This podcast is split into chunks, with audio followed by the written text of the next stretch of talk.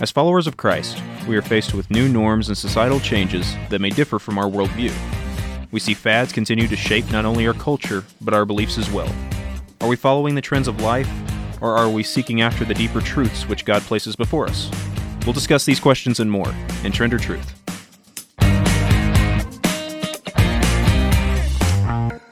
Hey, happy Easter there from uh, Jeff Lasornio, or Zorn, as I hope most of you will call me by. Um, but uh, glad to be here again. We've got another podcast we're going to run through. We're going to be talking about today. Uh, I, you know, I don't really know how to word it because important in the phrase I'm looking for, but it's it's uh, you know, should Christmas or Easter be celebrated more passionately, or uh, does that make sense? So again, uh, it's kind of the usual cast. Uh, uh, right here, I've got uh, one of our OGs uh, from the Church of the Nazarene, Wes Hostler. He is risen. Nice. And then also um, from Real Life Church and uh, one of our baseball guys up here on the hill, uh, Corey Murphy. Yeah, yeah. And then the guy that does all this magical stuff and makes us sound good or makes us sound better, I guess.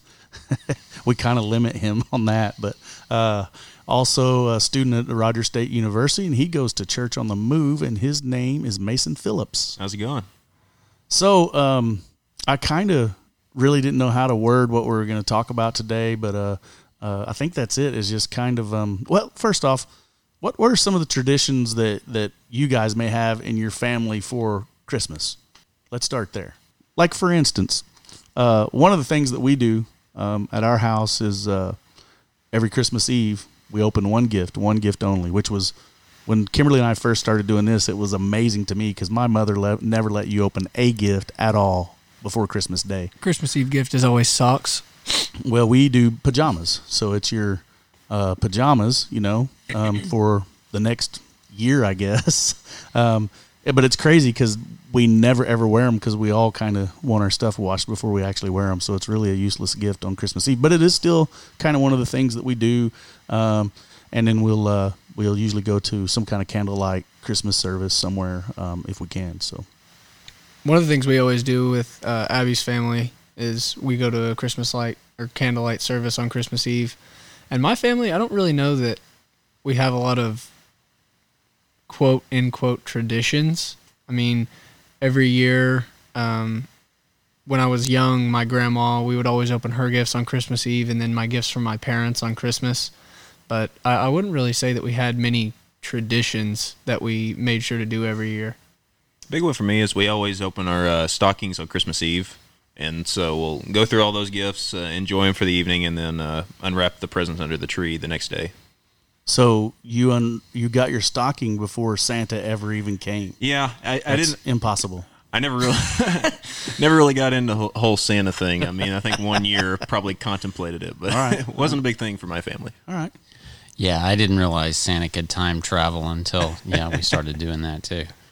But you know, hey, it's Christmas. I'll never forget when my brother found out that Santa wasn't real, and he went outside and saw a Walmart sack full of our stocking stuff wrappers, and absolutely lost it on my parents, like crying whole nine yards. Uh, about how they lied to him is a really big deal. He wasn't like 19 or nothing like that when that happened, right? I think he was 22. No, I'm just kidding. Because I faked it. I, I faked the belief in Santa Claus for as long as I could because I was afraid that if I didn't, I wasn't still going to get the gift. Well, now I'm 51 and I still get Santa stuff from my mom. So, nice. hey, I love her for that. She's she's a Christmas.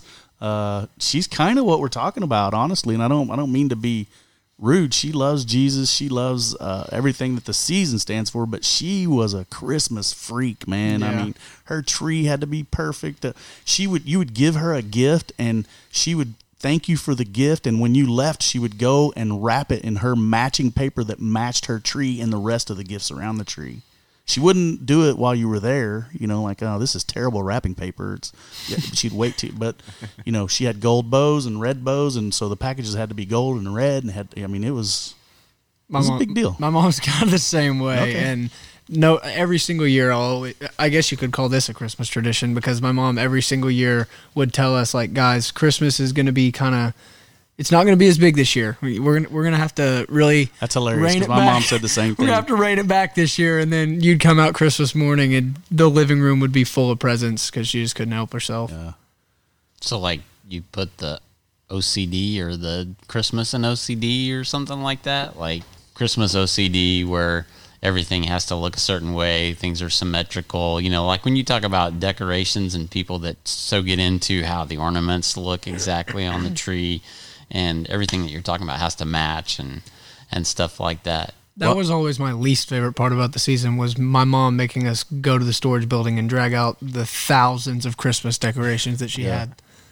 Well, I, I, I, I gotta tell the truth. Um, I inherited my mother's ways, not on the decoration part, but on the gift buying part. I would literally buy gifts, and I was the greatest gift buyer in the world. So, if you got a gift from me, Self-proclaimed. no, this is this is self found, is what it is.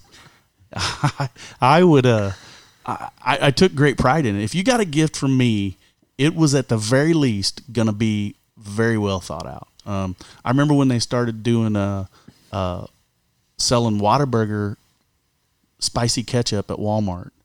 And I told my buddy Joey, I was like, "You're gonna love your Christmas gift," and he's just like, you know, maybe so. I don't know. And I took it to him, and he was like, "You are the greatest gift buyer ever." And it was like you know a dollar ninety nine or something like that. But I knew that no one else had thought of it, and I knew that he loved that. So it was one of those deals. But I also like would last minute go out and just buy like another two hundred or three hundred dollars worth of stuff because I was afraid my kid wouldn't have enough. Um, when my big transformation came, that year I went to the closet to play a game close to Christmas time, not Christmas yet, but close to it, and found three or four games that I'd bought the year before still in the cellophane. So that's when that stopped. But it, my heart for Christmas changed as well, though. So, uh, so what about Easter traditions? What are some of those that you guys may have? we always got together as a family and just had uh like my whole family not just my immediate family my whole family got together and we have like kind of like a christmas dinner i guess uh, you know ham and all the sides and stuff like that and then all the kids hunt easter eggs Cool, cool. Yeah, For my family, it's kind of changed a couple times. So we used to go to my grandpa's uh, uh, church uh, around here in Claremore uh, for Easter Sunday. Him and my extended family, we'd all go and uh, eat dinner or lunch afterwards. And uh, and then after a while, when we went, uh, we got a little bit more involved with uh, the church we go to now. Uh, we really just kind of plugged into tho- those services, and it was pretty much just Easter Sunday service was really the only thing we did. So to be honest, there's really no tradition that went with it. Just going to church on a Sunday. All right. So Mine was definitely the dyeing eggs whenever I was young, in that we would just try to make the craziest designs and things like that. And this stuff, of course, that will stain everything. And you got little kids that are so messy knocking stuff over. But it was absolutely my favorite thing to do because my brother was pretty artistic. I mean, he uh, was one of those people that could draw anything or whatever, but he would always come up with something new, you know, to one up last year as far as how he would design eggs or, or color them or do something like that. So as a little kid, I loved that. They, cr- I couldn't really get into. I mean, the hunting was fun, but you know, coloring and and you know, showing off our artistry on the eggs was a big deal. my extent of artistry in painting eggs was i would take two eggs and i would dip them in different colors and then when they were still wet i'd swap them so not only did i ruin the dye i made like a brown egg That's awesome. I know one year, uh, I I think I decided to hide the eggs in our house, and I forgot about one of them, and then we later smelled it. Oh, nice. About nice. a month Yeah. later, it's like, wait a minute, there's something wrong here. So So for me, we always had an Easter egg that was New York Yankee themed. No matter what, it was it was, and it was never artfully done, but it was always done, and was my favorite because it was Yankee again. My and my kids kind of got fun. You know, they they thought it was cool that we'd made something like that. You know, they gave you the little wax crayon, and you would you know make your design. So it was always that was a fun deal for me, especially whenever I had kids. And you know, it was just a cool deal. But uh. So that's kind of the the thing that I've wrestled with, especially since my big change five years ago. Is um, you know, why? I- mean, those are cool traditions. Don't let me knock what what your family's doing, but that doesn't sound like a celebration. I mean, you know what I'm saying? For Jesus dying on the cross, being resurrected. Even if he dies on the cross without the resurrection, none of it matters, right? He's just a, a hoax, a fraud, uh, what what what everybody was saying that he was at that time when they killed him. Um, that's all he is. But he did resurrect. He he was raised from the dead, and we treat that celebration not near like we do his birth, and and that's that seems backwards to me. Does does anyone else agree, disagree? And believe me, I'm tough. I can handle it. If if you disagree, you can you can disagree. I think in the world today, it's it, it's because Christmas is marketed. We're we're always going to be inherently selfish, and so people want gifts, and that's why Christmas is so over marketed because they get to wake up in the morning and open a bunch of gifts and have a bunch of presents that they didn't have before, and we want material things. But that's kind of part of my frustration is is why are there gifts? Okay, and I'm going to guess. I mean, why are the gifts? Tell me why there are gifts. Wes, Why are there gifts? Yeah. Well, I mean, you have to go to things outside of what Christmas stands for. I mean, who who is the personality of Santa Claus, right?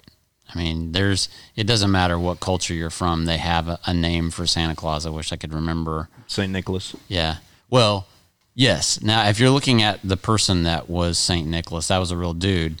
But when you're talking about all the names they give, Father Christmas, I guess that's in the UK. And then again, I wish I could think of all the other uh, names they have, but each one has this particular tradition attached to it that may have started with giving to someone in need. You know, like the next morning, somebody in need that was desperate, you gave them a gift. Uh, and I think some of the oldest ones were gold coins that went down the chimney and supposedly fell in socks that were attached to a fireplace mantle. And, and that, of course, has got some myth or, you know, urban legend attached to it. Um, but the idea was there was all kinds of things that were twisted up to turn into materialistic stuff, exactly what Murph was saying. And so after a period of time, you forget about helping, you know, a neighbor in need. You turn it into how much can you get for yourself? What are you looking forward to on Christmas morning? Is it all about the gifts or is it about family getting together and, you know, bonding during a time when we don't go to work, uh, we don't, you know, let all these other distractions interfere with family coming first. Yeah, that went a totally different direction than what I thought, but that's that's really good. I, I kind of thought it was it, uh, for me. It was you know I figured the wise men brought gifts, so that was the tradition of let's bring gifts, you know. Um, but I feel like the gifts that the wise men brought were very specific and for and served a real purpose when they brought them, and I don't feel like the gifts that we give now. I, I like I like your way of Christmas. I would I would love Christmas like that. You know, let's find somebody that needs some help and let's help them, um, probably in an anonymous way. You know, thus the drop it down a chimney and it fall into a magic sock or maybe not magic, so probably the wrong word. Probably should not use magic on this podcast as my phrase of choice, but I just did. So you're gonna have to move on past that. So, uh, but you know, I just, uh, I, I just, I just feel like the that's part of the thing that that been commercialized. You know, obviously it's when retailers say they go to the black for the first time, and then just, I just think it's uh, I don't know that it would bother me so bad if we did that for Easter. You know, hey, I want to celebrate the resurrection, and I want to celebrate it in a mighty, mighty way. Um, I did see some cool things this year where people were putting some red sashes over their doors and doing some things that I hadn't seen.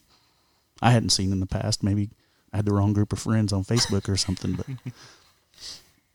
but yeah. So, uh, uh, what what else is there that's that's on the Christmas side that might? Is there anything else that might frustrate you guys, or am I am I alone in this? Am I the only one that thinks it's kind of a a reversal of of celebrations? I I do get a little bothered by how commercialized it is, and not necessarily the the holiday, just nonstop. Uh, you, can't even go to the grocery store without just being packed in like sardines, uh, because everybody's just buying everybody gifts, and I I do love the the generosity part of Christmas. I love that people are. That's the only time of the year that I know of that everybody is willing to go out and do something for somebody else, even if it's their kid. They're still willing to go out and splurge a little bit and spend some money on somebody else to give them something that they want or maybe even that they need. But it, I hate how commercialized it is. But I also, there's a certain joy around the time of Christmas, and I, don't necessarily know. I think it's because everybody is getting, they know that they're getting gifts on Christmas morning. They know that they're going to get something that they want. And so there's just this, I don't know, anytime I feel like I go outside, there's just this feeling of joy. Everybody's happier. It's, the suicide rates go down around the time of Christmas. It, I don't know. There's just something about it. I thought they actually went up around Christmas. I don't think so. I'm pretty sure. we'll have to look it up because I really did think that you kind of looked at me funny. Is that kind of what you thought? Because I thought there was a loneliness factor. I thought there, Yeah. you know, some, uh, you know, that kind of feeling left out type deal. I don't know what the statis- mm, the statistics are about up or down, but there are definitely people that react the opposite way that you would think because they're watching tons of people uh, react to Christmas exactly the way Murph said is that they're closer with their family, everybody's happy and joyful, all these other things, and because their lives um, because they don't feel like that, but because they don't get the warm and fuzzy feeling where they, you know, have relationships or family close to them, uh, listening to Christmas songs and, you know, enjoying the Christmas spirit. Let's just say that. Um, then they get depressed because of it, because they can't make themselves get into the Christmas mood, and it, it really, you know, drives them deeper into depression. Psychology Today said that uh, people are most likely com- to commit suicide around Christmas time. False. Contrary to popular belief, the suicide rate peaks in the springtime, not the winter time. Yeah, yeah. I still think like what you're saying though is is a valid statement that there are there is the opposite that happens where they see all these people in a joyful state and it only pushes them further into a depressive state. Um, so that that is a sad thing about about that time of year for sure. Absolutely, but I, I think it's it's a real thing that um, certain companies can capitalize on the mood aspect, on the emotional involvement of Christmas, and they make people feel as though if you really want the Christmas spirit, then you buy my product. You know what I'm saying? Yeah, yeah. And that's what we should all find disturbing is that you know, whenever we feel closer to our family and we're letting go maybe of some of the, the things that keep us so busy throughout the year and allow ourselves to enjoy uh, more time with family or be grateful or just the millions of different things that are good that come out of the Christmas season, uh, to me, get turned upside down by trying to market it as a way to go into the black. You know, exactly what you were saying. And if you think about it, I mean, even on the business side, they value Christmas more than uh, Easter because they give you Christmas Eve and Christmas off. I don't know uh, a lot of businesses that don't give employees Christmas Eve and Christmas off. And I know Easter's on a Sunday, but they don't get like that Monday off or anything like that. And I think that's kind of weird. Another thing that I think is weird, and I kind of have a question to follow up with it, is there's not really any decorations other than you know like Easter bunny and all that stuff for Easter, but you'll see like nativity scenes and all that kind of thing for Christmas. Do you guys think that's kind of weird that there's n- not really any decorations for Easter? There is, and also when you really look at it, a lot of the decorations, a lot of stuff that goes with Christmas has nothing to do with what it's really about. And same with Easter, the Easter bunny and everything. I don't remember reading about that in the Bible anywhere. So Trend. Well, I, I, you know that's part of what what this discussion is about is uh you know to me the the the if we're going to get excessive the celebration should be about the resurrection personal opinion. That's not it's not biblical. I'm not trying to say that it is. That's my personal opinion. Um yeah so i get what you're talking about because I, I kind of fell into that um that commercialism. I, I you know I, but what that brings to mind for me is um we allow that with what our priority is. My priority was the selfish joy of seeing someone open a gift that, that had so much thought put into it that they could only be happy, you know, that my kids could wake up and see thousands of gifts and be like, "Oh my gosh, this is going to be the greatest Christmas ever." And, and uh, my focus wasn't on Jesus at all. And then, of course, when my focus changed to Jesus, I'd kind of set a high bar. and so, like, my kids were kind of like, "Man, he, this guy's terrible now," you know. But I'm like, I'm I'm not willing to fall back into that pattern. So the commercialism, I think, is a deal that we fall into because of why why is the season even there anyway? You know, we're not we're not doing it because of the gifts. We're not. We shouldn't be. Uh, it should be because of Jesus's birth. That's what we're celebrating. And but then for me, it always goes back to well, the resurrection's where we really should be celebrating. Mm-hmm. So, question off that: Where do you draw the line in showing your love for somebody by giving them a gift and going too far? Well, I don't have any coins for you, but I have a greater gift. I have salvation. I have stories that can lead you down a path that might give you joy. And that's, I mean, you've led a person to Christ. How does that compare to buying them a pair of Beats It do- headphones? yeah, it doesn't. You, you know what I'm saying? I mean, once you do that, that's a that's a different kind of joy. And pro- provided that you didn't just lead them to Christ, you've tried to be an influence and disciple them in Christ. Now you get to see that that joy on earth that you know is going to be everlasting, but you get to see it on earth as well, um, and then see them actually go and impact other people. Far exceeds uh, the the Christmas gift to me, you know, type deal. everybody wants to be a hero, right? And I think that's a father thing is that you want to be the hero for your kids. And that's just another way that you get to do that. You get to see their expressions on their face, the way that they react and, you know, emotionally connect with you and stuff like that. But as, you know, the person that's supposed to point your children to Christ, once you get that, you point to Jesus as the hero, you know, and it, it it's it's a hard transition. It was definitely a hard transition for me to not accept that sort of um, gratitude or the heroic side.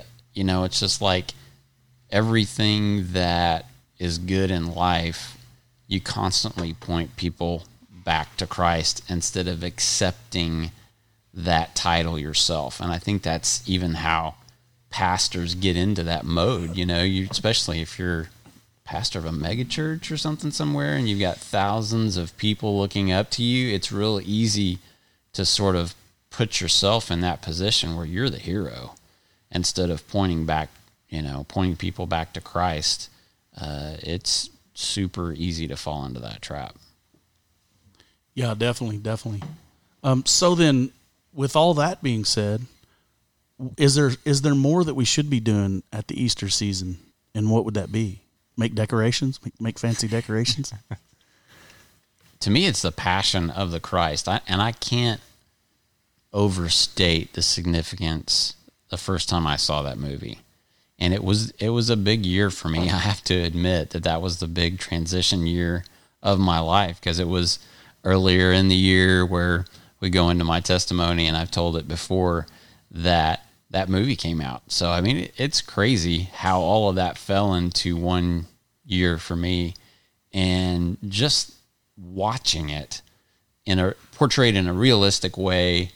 I know we've all seen yeah, a that little. that movie was pretty believable. yeah, I don't. I, you know, obviously, I wasn't there, but the way they portrayed it, it it seems like pain and and suffering. I mean, Yeah. it's it's crazy. yeah. It it it changed how I reacted to Good Friday. It changed how much I took on the responsibility for Jesus being tortured. I mean, eh, someone taking a bullet, you know, because we always talk about that, you know, passage in John that no greater love doesn't to die for a friend. yeah, than to to die for people that you care about.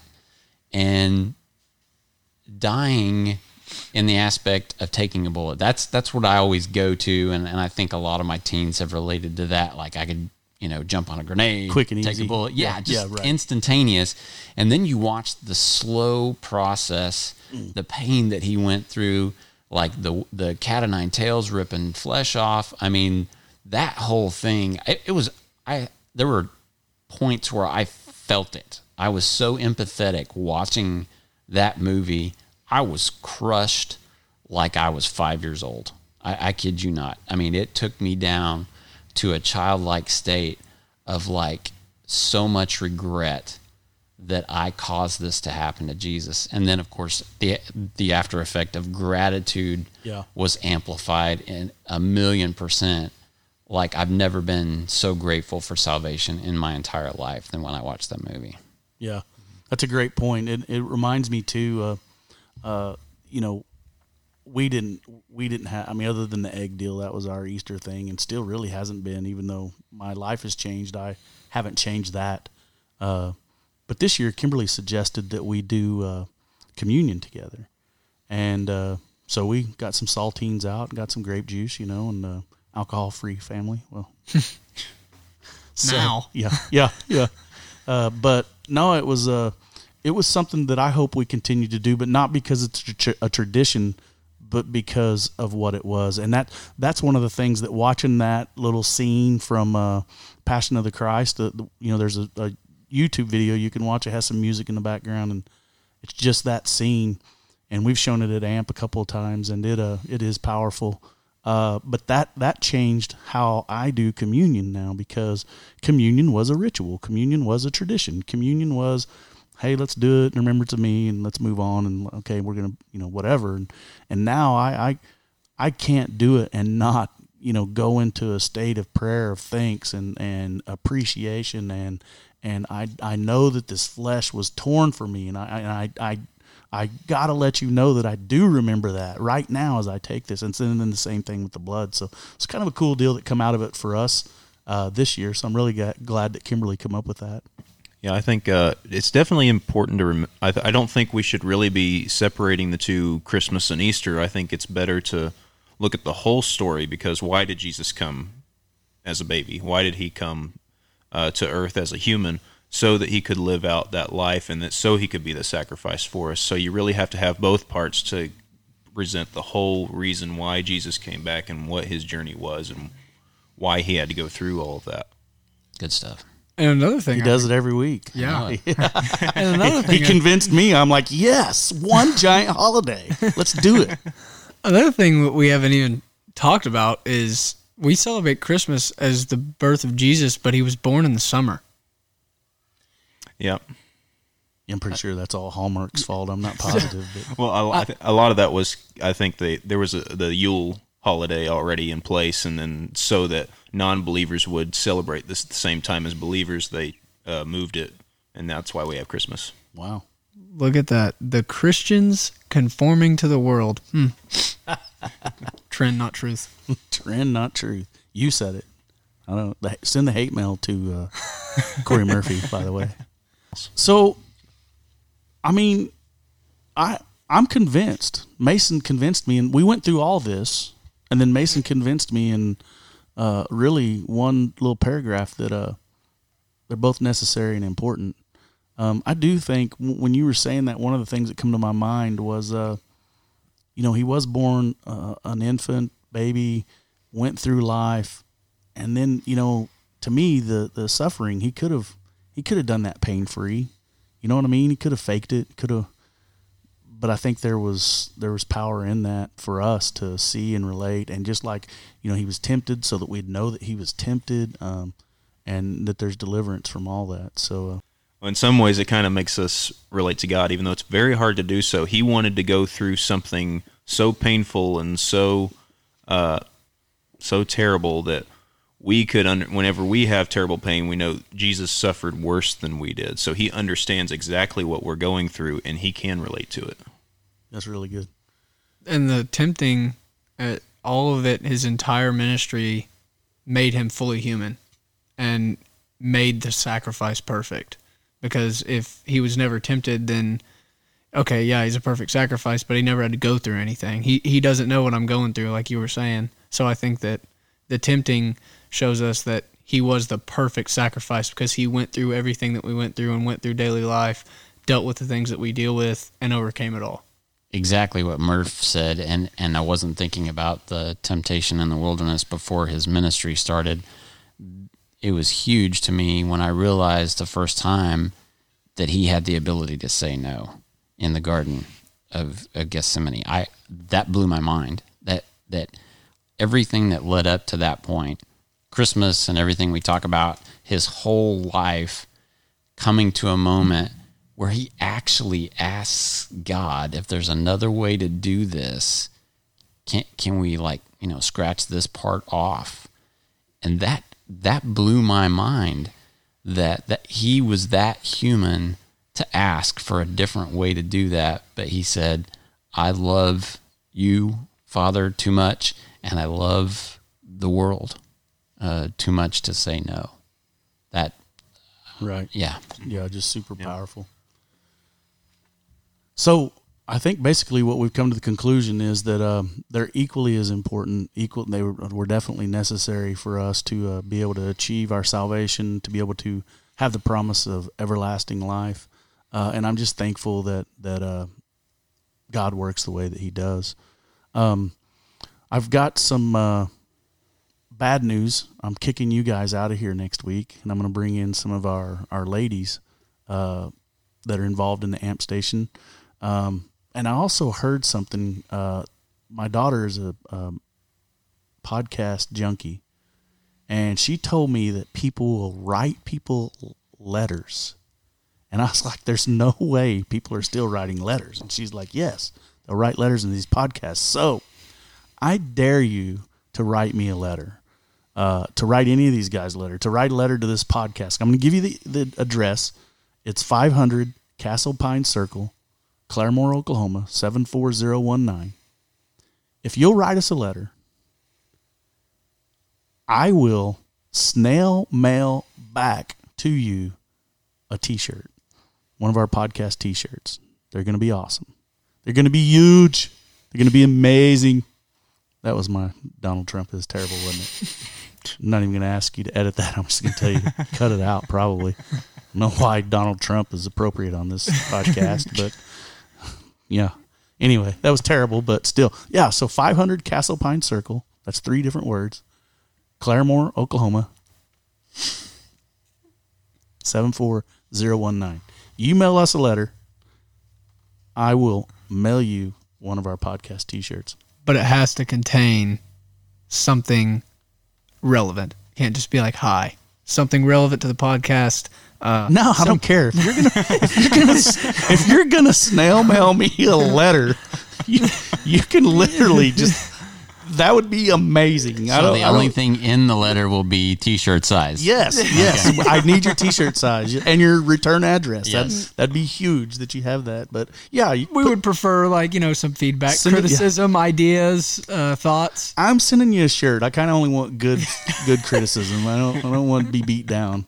Uh, then we may be magically. I've used magic again. We may be out of your size or something like that if you don't. Uh, if you're not nice to us. Uh, so uh, before we go here, um, we're gonna. I, I want to. My daughter Addison Lasornio um, sent me a couple of poems to use in in my message for tonight, which you guys will be uh, finding out about this tomorrow. So it's uh, A- April twelfth. Uh, I'm doing an Easter message, and, and I, I really can't find anywhere to put this in that'll fit with the the what I'm doing tonight. So, uh, but I love her poems that she sent me. So I'm, I'm going to have uh, Mason read one of these to you. It's it's a perfectly fitting Easter poem. Um, and this one that I'm going to have him read is actually titled "Your Name We Proclaim." Um, she uh, loves to write, is really good at writing. Um, one of the reasons that I hope you'll go back and look on the Amplifying Millennials Facebook page is to see uh, what I'm going to talk about tonight. Uh, what what you would have missed tonight, but now man, this is getting all this is getting that time space continuum thing that we were talking about earlier. Anyway, the message that I deliver on April 12th, it's a super short one, um, that you would go back to that because this is completely relevant. Um, because I'm going to talk about some ways that we use to keep our connection to Christ, keep our, our connection to God. Um, and this is one of her ways where she does this. She explained it to me that she, uh, you know, it's her it's her quiet time, but she doesn't like to sit idle. She doesn't like to sit and just alone with her thoughts. And this kind of helps her, uh, you know, get through with her thoughts and kind of put them down on paper. So she wrote this a couple of years ago. She was going to Rogers State University, which she graduated from there since then, and it was uh, she was a, a, paid writer for the Odyssey, um, and she was doing this stuff. So I just wanted to share it with you because it's appropriate. It's a, an Easter deal, and, and I wanted Mason to read it because his voice is way better at stuff like that. So, uh, Your Name We Proclaim by Addison Lasornio. Um, hit it, Mason. All right. From the beginning, he knew what he was a sacrifice. He knew his side to be pierced, his hands to bleed, his eyes to weep. He suffered for me. My sin was great, but he was greater. They spit, beat, and deemed him a fake. They crowned him with thorns and mockery. Humans at their lowest, earth at its darkest, mankind turning against their own creator. As his eyes fell weak, he gasped for air and made the final plea My God, my God, why have you forsaken me? I see those hands that bled for me, yet I weep in fear. I fear what is to come, where the Lord is taking me. I am unaware of the afflictions that may arise. I know that He will guide me. As long as it is on Him, I fix my eyes. Praise, praises, rise to the one true King, who is in control of everything. None can compare to the Lamb who was slain. We find ourselves as we get lost in pursuit of your holy name. Our lives bare and weak, only in His name we find meaning and strength. He slays our desires. Instead, on Him He sets our eyes. Forever He is to be glorified, forever and always lifted high. The sun, moon, and stars cannot quiet their displays of praise, as all of creation cries, My God, my God, be lifted high. So that's a wrap for this uh, episode. We hope that you've enjoyed it. Um, shoot us any kind of uh, corrective criticism, uh, ideas for shows, uh, and we just thank you for listening to us. Thank you for listening to the Trend or Truth podcast. This podcast is recorded out of the AMP station in Claremore, Oklahoma. AMP is a Christian ministry geared towards college students and young adults, with an emphasis on loving God, loving people, and making disciples. If you like what you heard, consider becoming a subscriber so you don't miss out on a single episode. We release new entries every Monday. Also, rate and review this podcast on iTunes and share it on social media. Once again, thank you for joining us today, and we'll talk to you next time.